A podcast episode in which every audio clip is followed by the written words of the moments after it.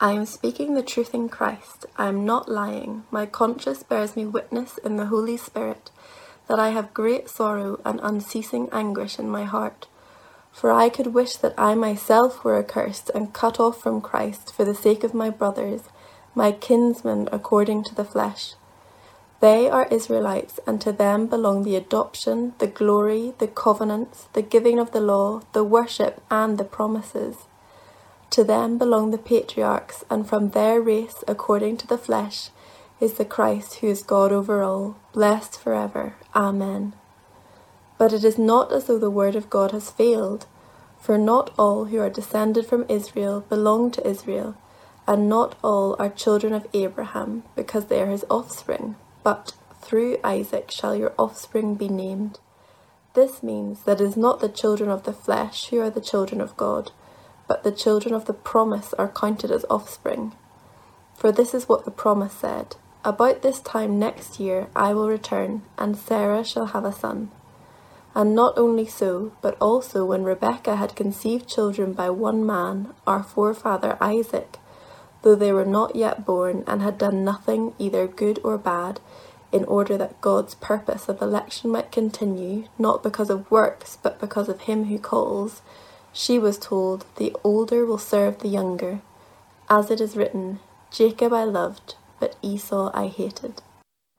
Um, and tonight I'm going to introduce kind of some of the big section ideas and uh, dive into that first passage. But let me lead us in prayer for God's help as we begin.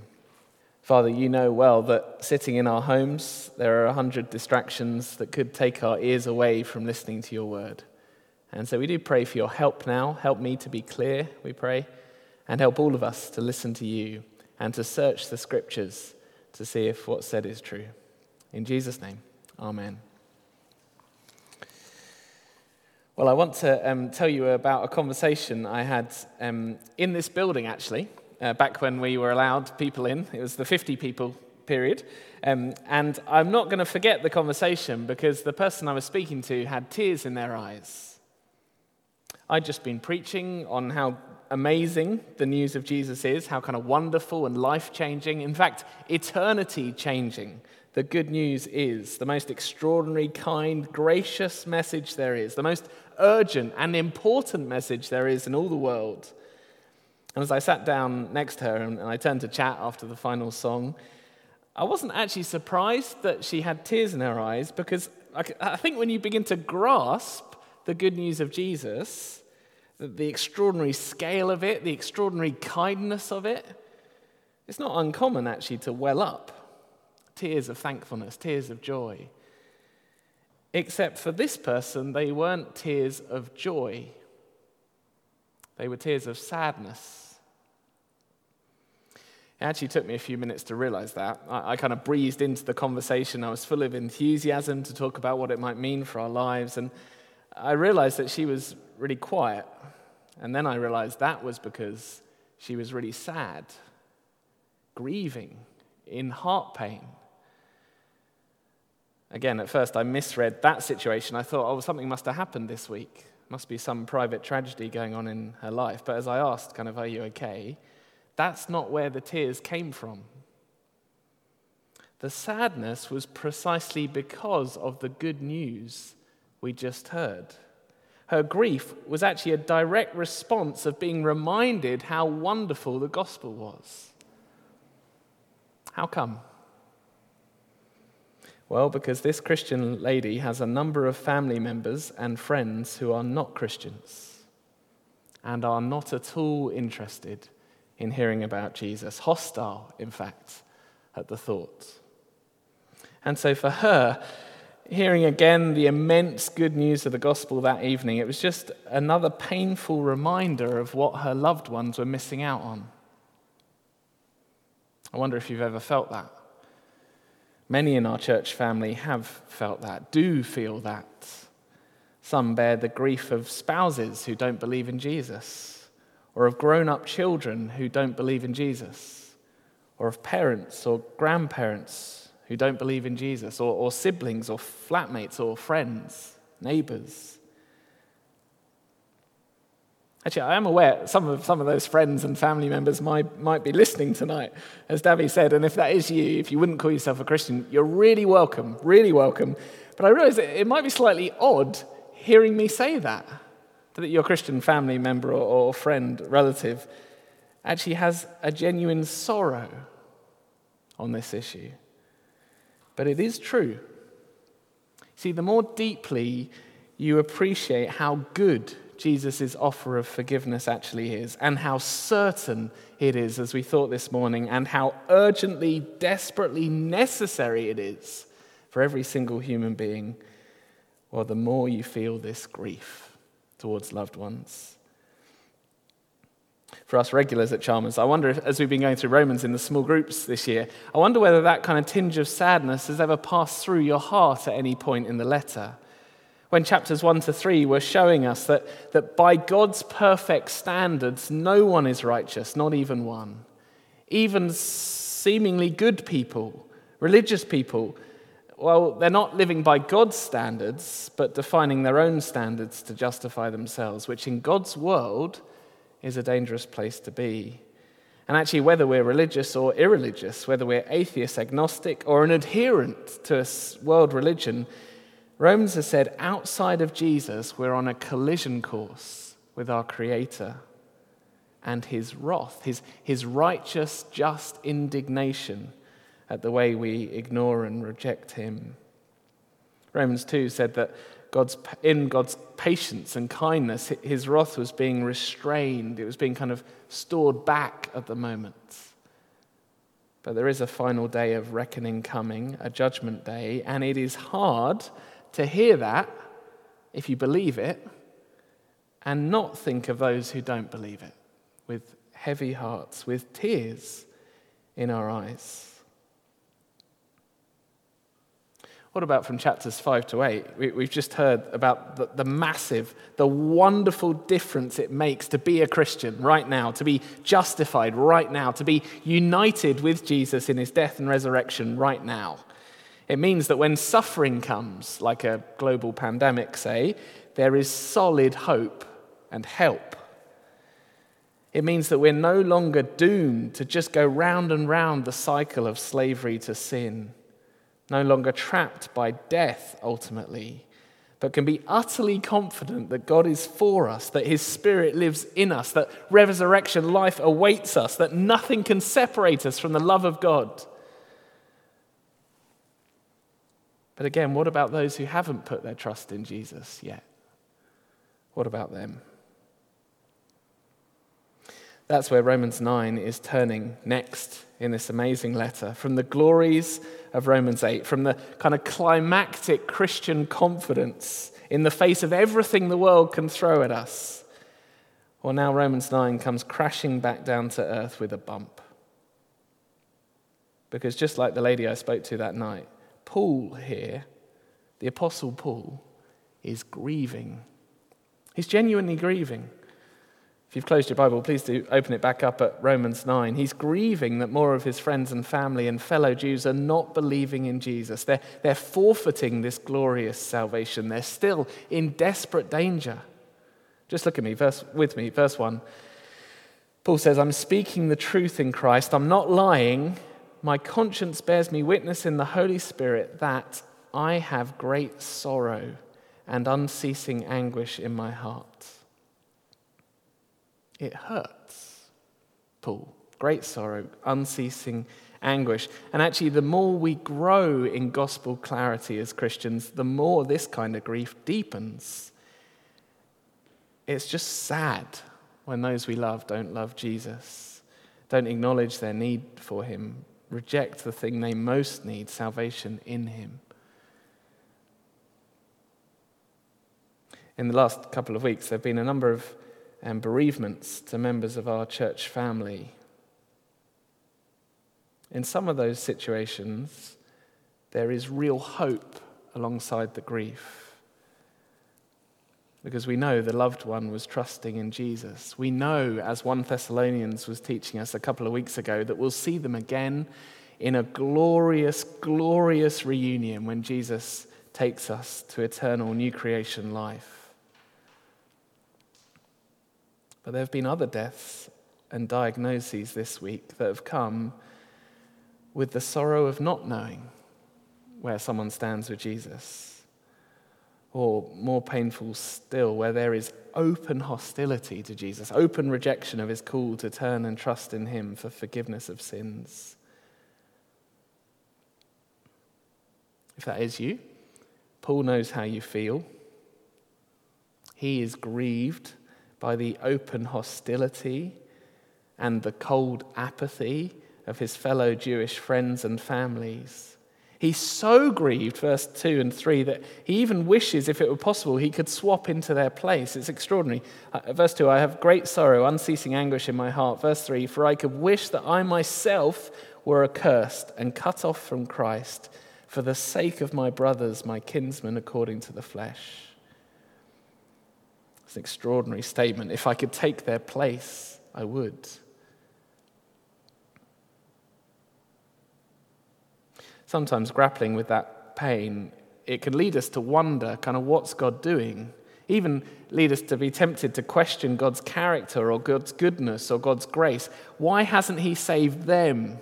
Why does He choose some and, and not others? And how is His choice fair? None of those questions have easy answers to hear. But in God's kindness, Romans 9 to 11 will face right up to them. Just look on to verse 14, where we'll start next week. In verse 14, Paul explicitly raises the question of injustice. Is God's choice of who to save fair? So please do come back for that. But this week, please do know you're not alone in the pain. Many of us know how it feels, even Paul. But what's striking about this first passage, our passage today, is that despite the acute personal pain of the issue, Paul can see there's a much bigger issue at stake in these chapters. You see, what adds to Paul's grief is that these unbelieving people he knows are Jewish. They're Israelites. That is, they come from God's people of promise. And that raises the stakes even more. See, there's not just a personal question in the air, there's a huge kind of salvation historical question in the air in Romans 9. You see, for the vast majority of the Bible, it seemed like God was focused on, on saving Israel, this Jewish nation. And yet, when Jesus arrives, the promised Savior in Israel, he's rejected by so many both in the Gospels during his life on earth and then on into the book of Acts, his reign from heaven, as the good news of Jesus is preached. Let me give you one example Thessalonica, the, the young church plant that we've been hearing about on the last few Sunday nights. Who was it in Acts 17 who chased Paul out of town, who, who hated what he was preaching so much they caused a riot? Well, it was a number of Jewish inhabitants of that town which, when you pause and think about it, is all, it's all back to front. I mean, Luke in the mornings is telling us that Jesus is the fulfillment of all the Old Testament was pointing to. He came to Israel because they are the people of promise.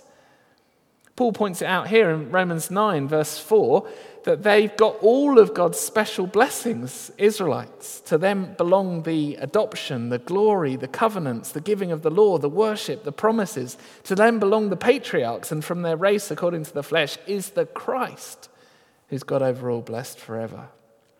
Biblically speaking, they have everything going for them because God was going for them.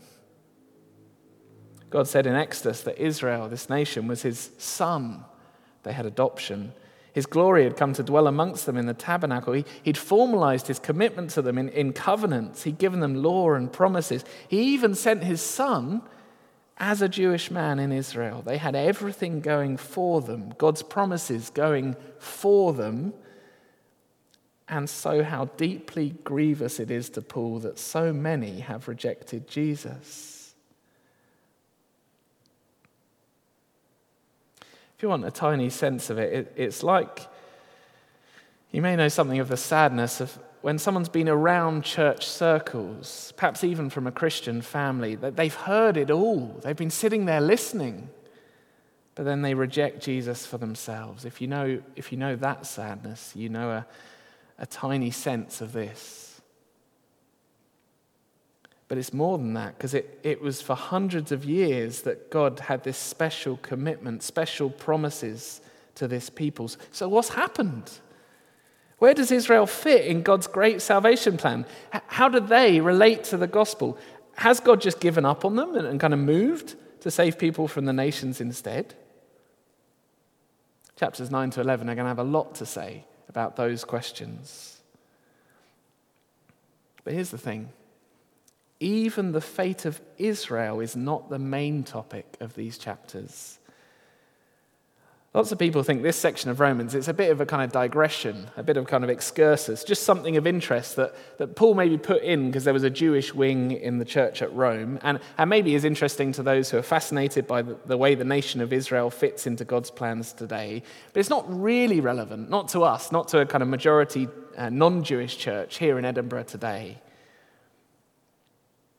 Thinking like that is to miss the main issue See, the topic of these chapters, these six weeks, it's not primarily Israel, it's God, God Himself. His character is the thing in question. Israel is just the historical case in point. See, the fundamental question of these chapters, it's not just the, the painful personal question what about those I love? Huge though that is. It's not just the salvation historical question what about Israel? in God's plans and his purposes, big though that is. No, the really, really big question that sits behind those other two is this Can God be trusted? Can the God of the gospel, the God of Romans 8, be trusted? It's why we've called the series How Big is Your God? God is the topic fundamentally.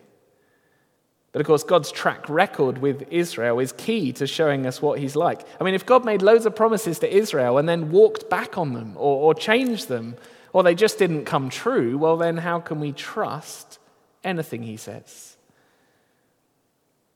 I guess we may know people like that who say things, promise things, maybe wonderful things, maybe well meaning, sincere things, but they don't follow through you come to learn that take those words with a pinch of salt. They're, they're more hopes and aspirations rather than commitments. Um, to be honest, sometimes we are people like that, aren't we? Saturday, I said to Jess, I'll definitely do the washing up. Sunday morning, it was still there. What would it be like if God was like that? If God's promises weren't actually definite, not a, a solid foundation to, to build our lives upon? In fact, more to the point, by this stage of Romans, what would it mean for everything we've heard so far? I think loads of us have, have, have just been really thankful for, for working through this book together as, a, as in our small groups this year. I mean, it's tough, isn't it? It's tough on Zoom. I don't think many of us enjoy that. Uh, we're weary from life and from circumstances at the moment. We just want to see each other. We just want to eat a meal together, don't we? But nevertheless, small groups in Romans have been a lifeline It's been wonderful to be reminded of these wonderful good news promises that we benefit from as Christians. And there have been so many already. I wonder what promise has meant most to you from Romans so far. That would be a great thing to discuss in breakout groups afterwards in Zoom.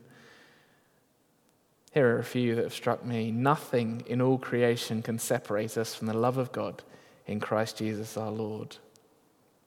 Or how about this? All things work together for good for those who are called according to his purpose. We were battling to believe that this week for various reasons. Or what about this one? If God is for us, who can be against us? Or this one, I consider that the sufferings of this present time are not worth comparing to the glory that will be revealed to us.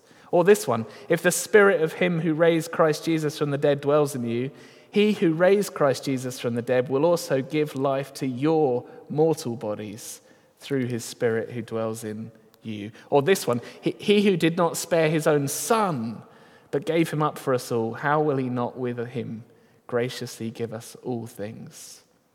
Or this one, since we've been justified, we have peace with God through our Lord Jesus Christ, or this one.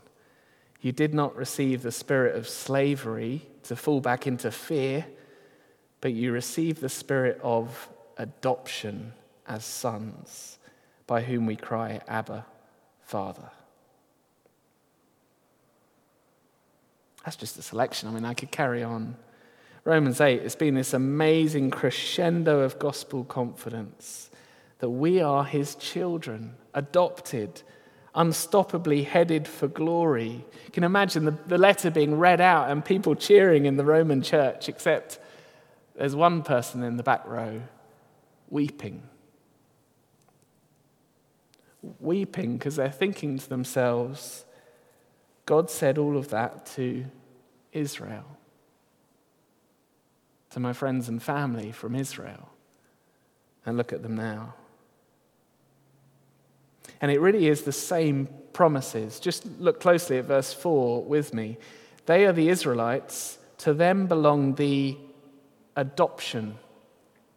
Adoption is precisely the blessing that Romans 8 has made such a big deal of. We have the Spirit. We call God, Abba, Father. We're going to be glorified as His children in the future with resurrection bodies like our brother Jesus. So hang on, hang on. Didn't Israel have adoption once and, and it seems like they've lost it now? And God was for them, and, and what about now? And, and they had God's glory and God's promises, but now it seems like many of them are on the outside and missing out. So, so what actually has happened here? Has God changed his mind? Has he changed the plan? I thought nothing could separate us from the love of God in Christ, but something seems to have separated them. I thought we'd been permanently adopted, God permanently for us, but wasn't he for them? Do you see the issue? That's the key theological issue. Can the God of Romans 8 be trusted? As we celebrate our global mission month at the moment, this great expansion of the gospel to the nations? Is it actually in line with God's promises and his character? Has God suddenly moved the goalposts? Has he kind of ripped up the, the covenant contracts with Israel? That was a kind of plan A focused on them, and now we're on to a plan B. Well, if that's the case, who's to say he won't change it again? How can we be certain of his promises? There's much more we could say, but I hope you're starting to see why this section of Romans really matters. Chapters 1 to 4 gave us confidence in the gospel by looking at the problem. Everyone needs this gospel. It's the one salvation solution to humanity's biggest problem. Chapters 5 to 8 have given us confidence in light of present experience. Despite suffering and sin and death, the challenges we face, the gospel does work. But now we need confidence in how the gospel is working out in history. Does the rejection by many in Israel undermine the gospel, undermine God's character? Or can we trust him? And wonderfully, as we go through these chapters, they're not just going to be a kind of defensive argument getting God out of a bind. No, Paul is going to display God's glorious attributes, his faithfulness, his mercy, his justice, his kindness, his extraordinary wisdom. As God weaves his salvation plan across the centuries, across the globe, across ethnic boundaries, across individual lives. It's my hope and prayer that we're going to move from the grief that chapter 9 begins with in Paul's heart on to where chapter 11 ends. Just turn there with me. Chapter 11, verse 33. And I'll read how Paul ends this section as he prays Oh, the depth of the riches and wisdom of knowledge of God, how unsearchable his judgments, unscrutable his ways. For who has known the mind of the Lord, or who's been his counselor, or who has given a gift to him that he might be repaid? For from him and through him and to him are all things. To him be glory forever. Amen. The section may begin with grief, but it ends with worship. And there are going to be a number of steps to get us there. Some of them won't be easy for us to accept because this, I think, is a deeply humbling section. But we are going to see that God is bigger and better than we think, even as we realize we're smaller than we normally think. But that's more than enough on Romans 9 to 11 as a whole. For our last few minutes, we're going to um, turn back to chapter 9 from verse 6 uh, for our second point, which picks up this key question about whether God has broken his promises. Um, so if you're. Um, if you've been zoning out or you've uh, started multitasking, um, put down the WhatsApp or um, have a blink. Apparently, that's partly why we get tired because we don't blink enough when we're looking at screens at the moment. Um, and join me in verse 6 as we begin this answer Has God broken his promises to Israel? And Paul's pretty clear, isn't he? Verse 6 It is not as though the word of God has failed. This is our last point today. Uh, God has not broken his word, but kept it.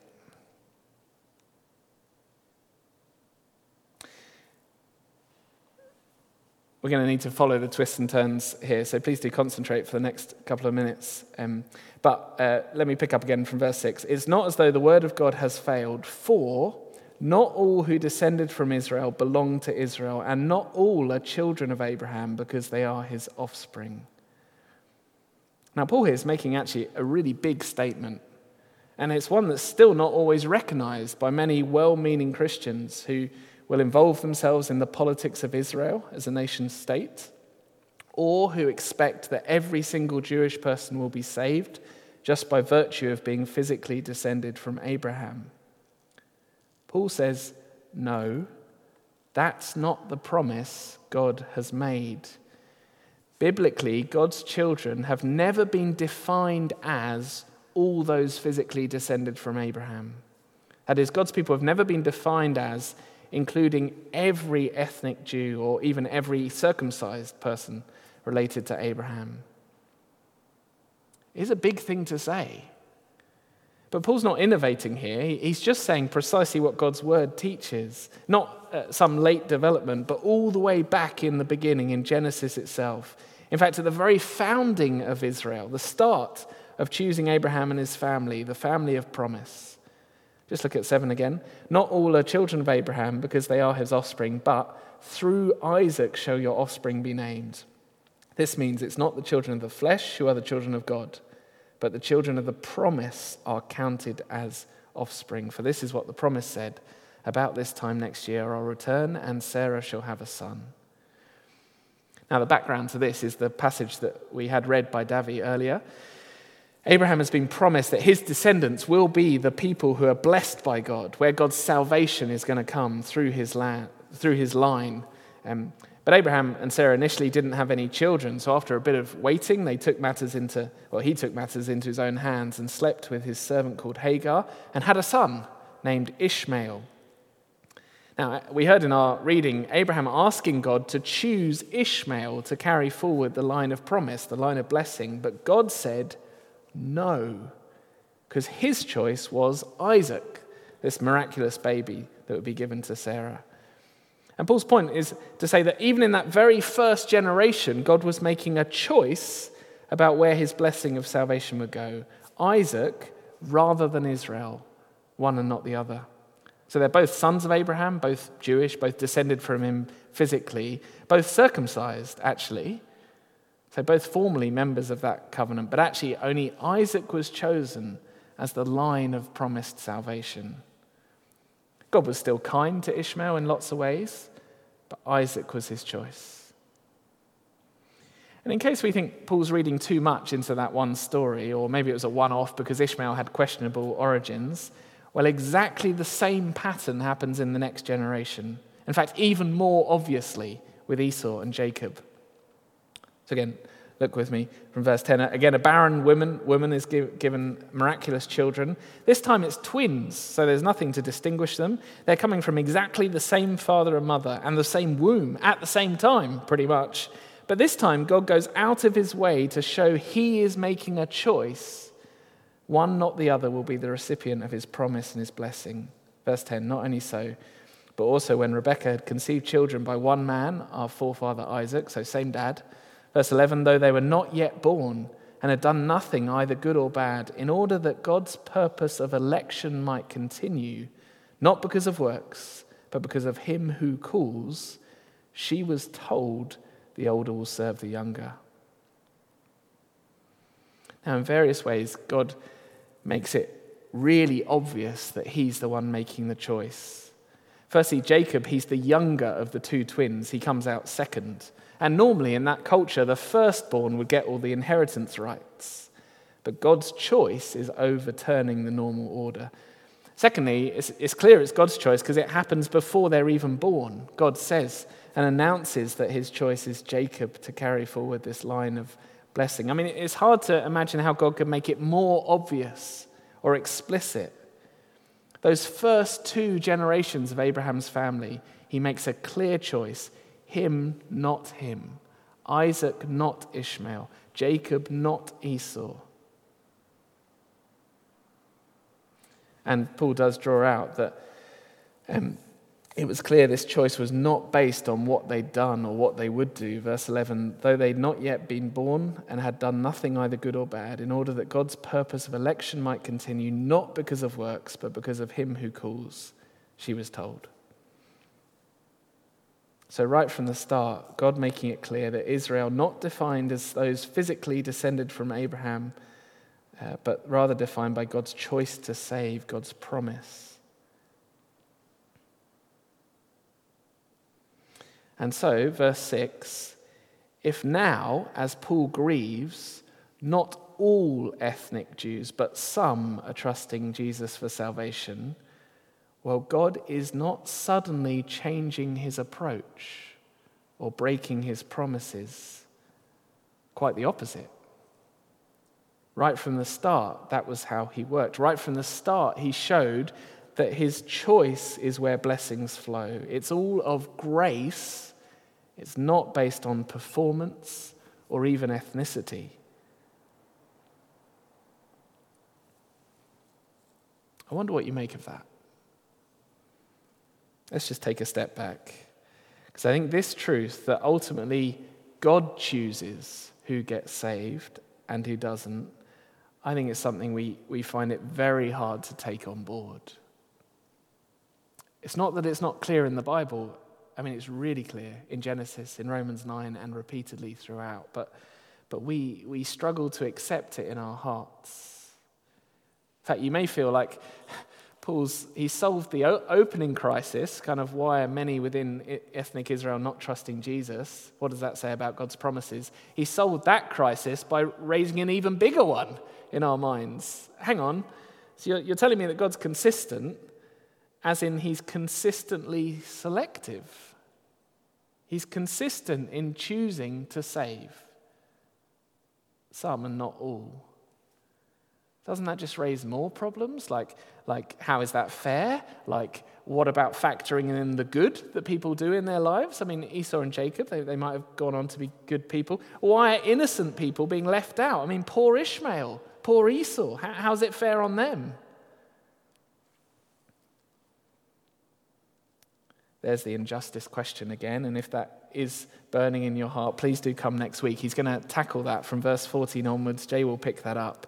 But actually, even we, before we get to that fuller answer, even here, there's a number of things to say to that question. Just think about the context of Genesis. See, I think some of our heart struggles with this issue is we kind of assume that everyone is innocent and deserves God's favor and blessing. And that makes us feel uncomfortable that God's being stingy and mean to deny it to some. But the start of the Bible in Genesis just like the start of Romans actually, reminds us that innocence is not the state of humanity at all. Ever since Adam and Eve refused to treat God as God and decided they knew better, wanted the throne for themselves, well, we've been doing that ever since, rebelling against our Maker, suppressing the truth about the real God, not worshipping Him, giving Him thanks, but turning to other things, things He's made, and worshipping them In fact, by the time God chooses Abraham and his grandkids, we've seen a downward spiral of sin in Genesis 3 to 11 violence, selfishness, rejection of God. In, in the flood in Genesis 6 to 9, God has assessed human hearts and said they're evil all the time. Everyone puts themselves first, treats others badly, doesn't give God, the real God, a look in. You see, if God were to look across humanity in Genesis 12 and choose to give salvation to those who deserve it, there would be no candidates. It's just what Romans has taught us. Romans 3 No one is righteous, not even one. All have sinned and fallen short of the glory of God. See, when God chose Abraham, it was a free gift, an act of kindness, grace, entirely up to God, nothing to do with Abraham. Abraham was an idol worshiper, like everyone else, but God chose to set his love upon him.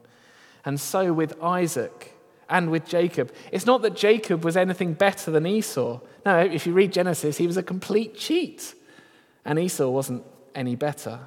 If God had waited to see, okay, well, let's see which of the twins deserves blessing and salvation, the answer was neither. In fact, the entire family of Abraham across Genesis is a case study in dysfunction, rivalry, selfishness, rejection of the real God. God is not rewarding only son of the innocent, He's choosing to have mercy on some of the guilty. Much more on that next week. But just before I finish, you, you may be looking at verse 13 and saying, well, hang on, that really does seem too harsh, doesn't it? Verse 13, as it's written, Jacob I loved, Esau I hated.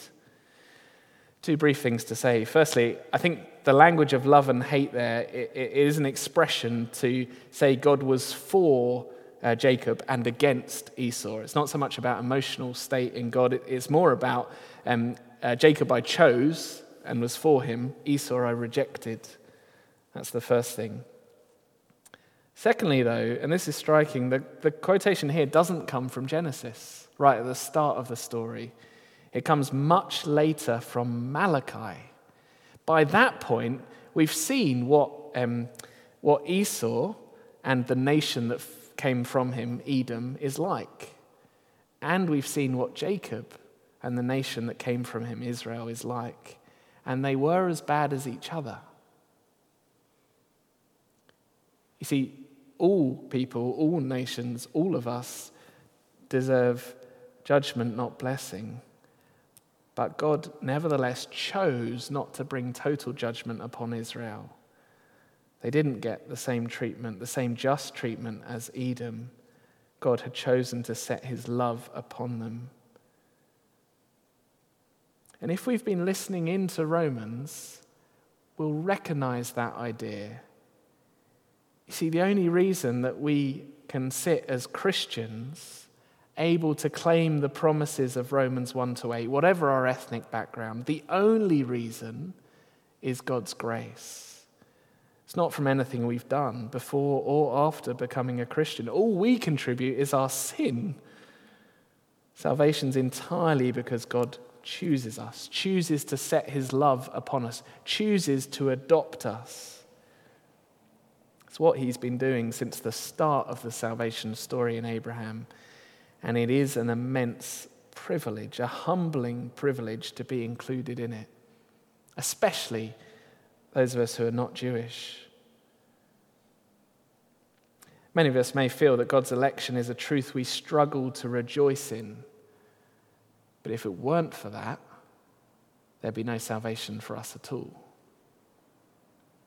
And the alternative, of course, would be that we've contributed something, that we've something to be proud of, something that sets us apart from others.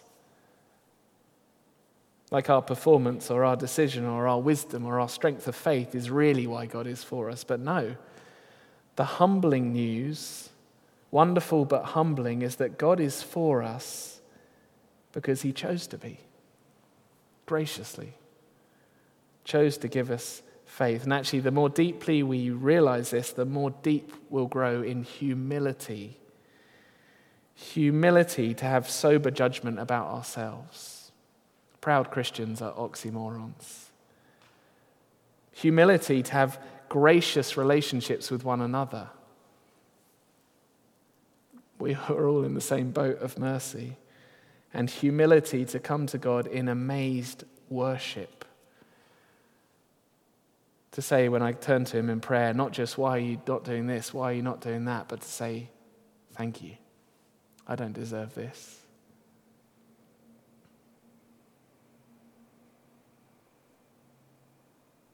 Romans 12, when we get to the application of um, this section, is going to call us to worship, lives of worship in view of God's mercies.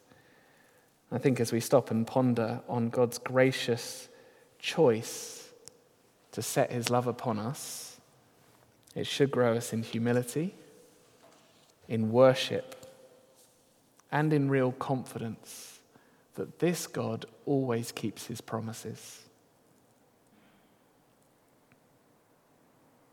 As Romans 8 put it, those whom he predestined, that is, chose, he also called, he justified, he glorified. It's actually a wonderful thing that my future depends on the strength of his love, not mine. Let's pray.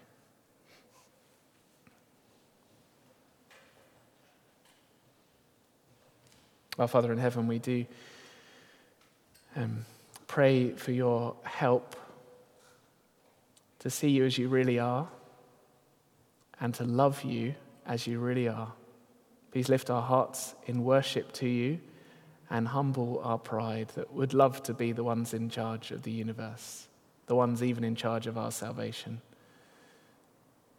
We pray for any for whom this is a deeply painful subject as they think of loved ones, that you would draw near in comfort and help them to keep um, faithful in prayer and witness. We pray that in Jesus' name. Amen.